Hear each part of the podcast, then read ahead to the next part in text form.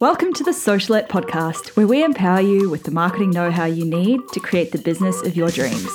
I'm your host, Steph Taylor, and I'm a marketing nerd, Shiraz lover, and passport stamp collector. Join me as I dive into all things small business marketing and deliver them to you in bite sized, fluff free lessons every Monday, Wednesday, and Friday. Let's get learning.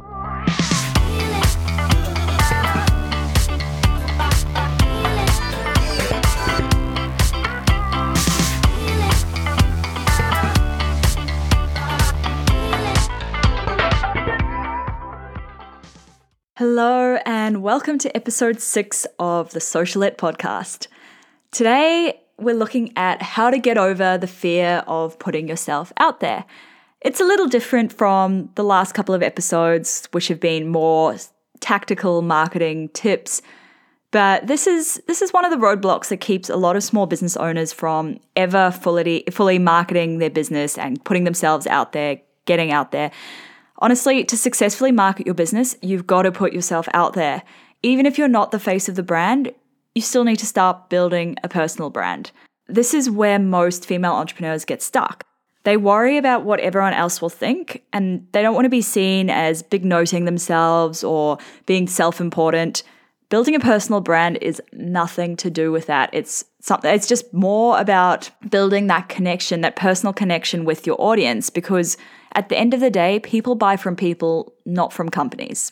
How can you get over this fear and start to put yourself out there a little bit more? My first tip is that you need to know that everyone has dealt with this fear. Even some of the biggest names in business will have at some stage felt fearful about putting themselves out there. It's only natural. By putting yourself out there, you're opening up the door to criticism and negative comments.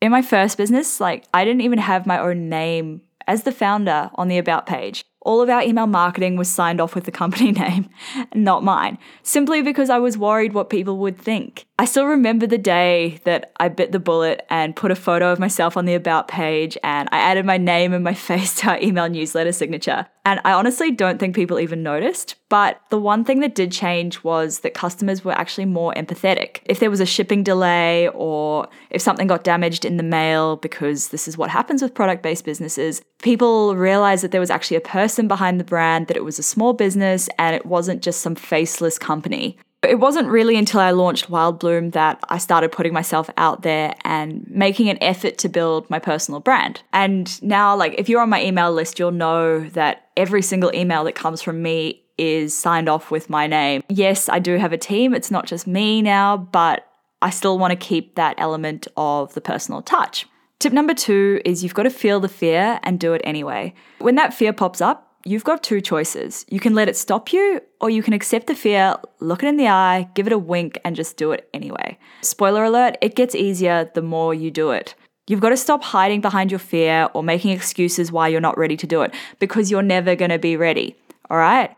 I'm a big believer in saying yes to things and then figuring out how I'm going to do them later webinars and Facebook Lives, like they've always terrified me. There's just something so scary about being live in front of an audience. Like I would rather get up on a stage and talk to people than be on a Facebook Live. I always think I'm going to say something stupid or forget what I want to say and I'm going to look like an idiot. But I knew that I had to do a webinar to launch my Facebook Ads at Flourish course last year. So I committed to it. I told my audience about it and then I spent the next two weeks freaking out about it and figured out how on earth I was going to do it. I meditated for the whole 20 minutes leading up to the webinar and I was still shaking like a leaf at go time.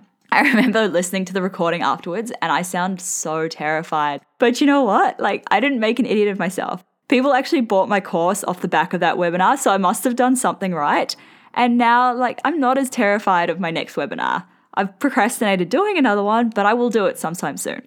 Honestly, feel the fear, do it anyway, and you'll find it gets easier the more you do it. Tip number three is to ignore what other people say. It's a sad fact of the online world. There are horrible people out there who thrive on negativity. People might leave nasty comments, but you know what? All you have to do is reply or block, depending on the context, and ignore the comment. Easier said than done, I know, but at the end of the day, it says more about them than it does about you. People who leave those sorts of comments are usually living with a lack mindset. So that's the mindset that they don't have enough or that they aren't enough.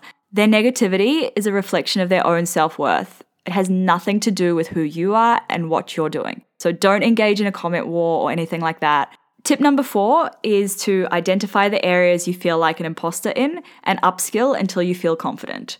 Maybe you feel like you're not as experienced as your competitors, and that's totally fine. You bring some other magic to the party, and that's what makes people choose you over your competitors. Maybe you bring a fresh perspective because you haven't been in the industry for 30 years like everyone else has. That's a good thing. You can also work towards getting over that imposter syndrome by upskilling. There are so many online courses out there and so many workshops, just so much knowledge online it's just a matter of setting aside some time each day or each week to learn. And just PS, imposter syndrome is something everyone suffers from. All right? Tip number five is to just be yourself. So rather than focusing on self promotion or selling, focus on being yourself and letting your own unique personality shine through.